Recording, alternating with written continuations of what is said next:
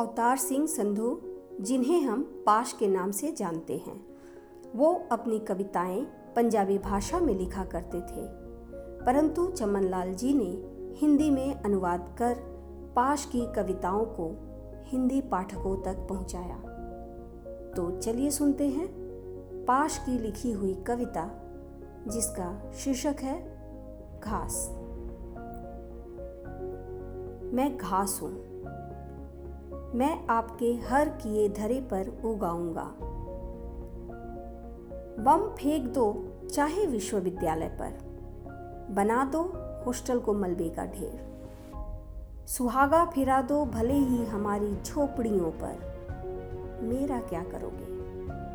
मैं तो घास हूँ, हर चीज़ पर उगाऊँगा।